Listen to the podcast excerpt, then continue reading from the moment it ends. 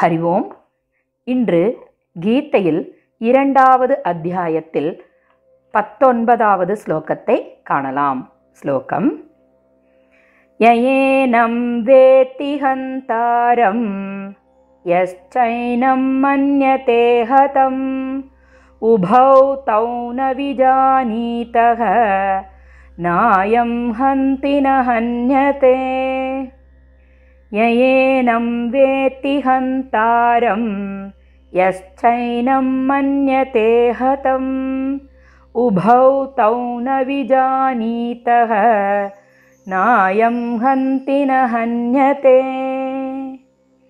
श्लोकतिन् अन्वयक्रमं यः एनं हन्तारं वेत्ति च यः एनं हतं मन्यते।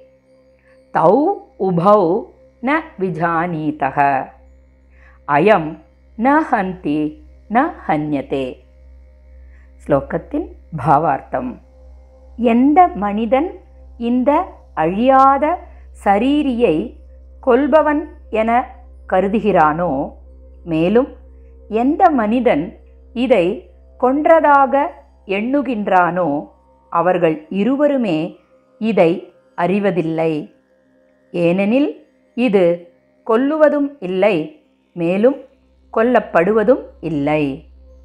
ஸ்லோகத்தின் தாத்பரியம்.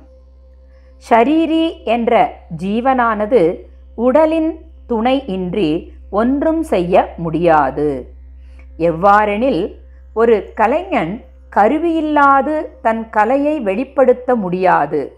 கலை என்பது கலைஞனிடம் உறைந்துள்ள ஒன்றாகும். அதனை வெளிப்படுத்த கருவி மிகவும் அவசியமாகிறது.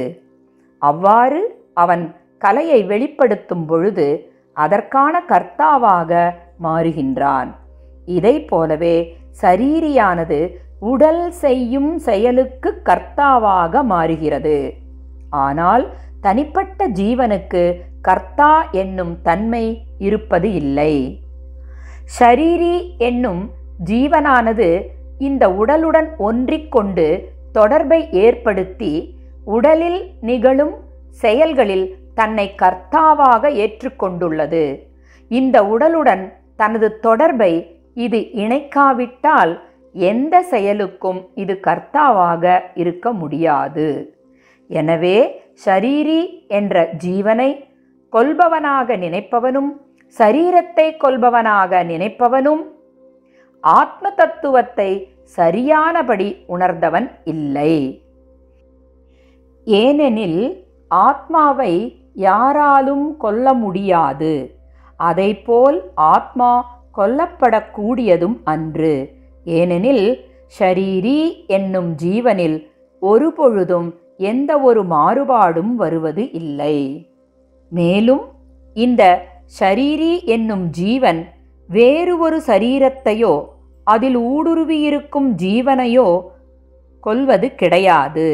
எனவே நான் கொலை செய்தவன் என்ற கருத்தும் நான் கொலை செய்யப்பட்டேன் என்ற கருத்தும் ஆத்ம தத்துவத்தை சரியானபடி உணராதவனுடைய நிலையாகும். இக்கருத்துக்கள் போர் மூண்டுள்ள சூழ்நிலையில் கீதை கூறப்படுவதால் இங்கு பகவான் கொல்லுதல் என்னும் போரைச் சார்ந்த செயலின் அடிப்படையில் இந்த சரீரி என்னும் ஜீவனை விளக்க முற்படுகின்றார். உண்மையில் இந்த ஜீவன் செயல்கள் அனைத்தையும் கடந்ததாகும். சரீரியின் அழிவற்ற தன்மையை அர்ஜுனனிடம் மேலும் பகவான் விளக்குவதை நாளை காணலாம். ஸ்ரீ கிருஷ்ணம் வந்தே ஜகத்குரும். ஓம் தத் சத்.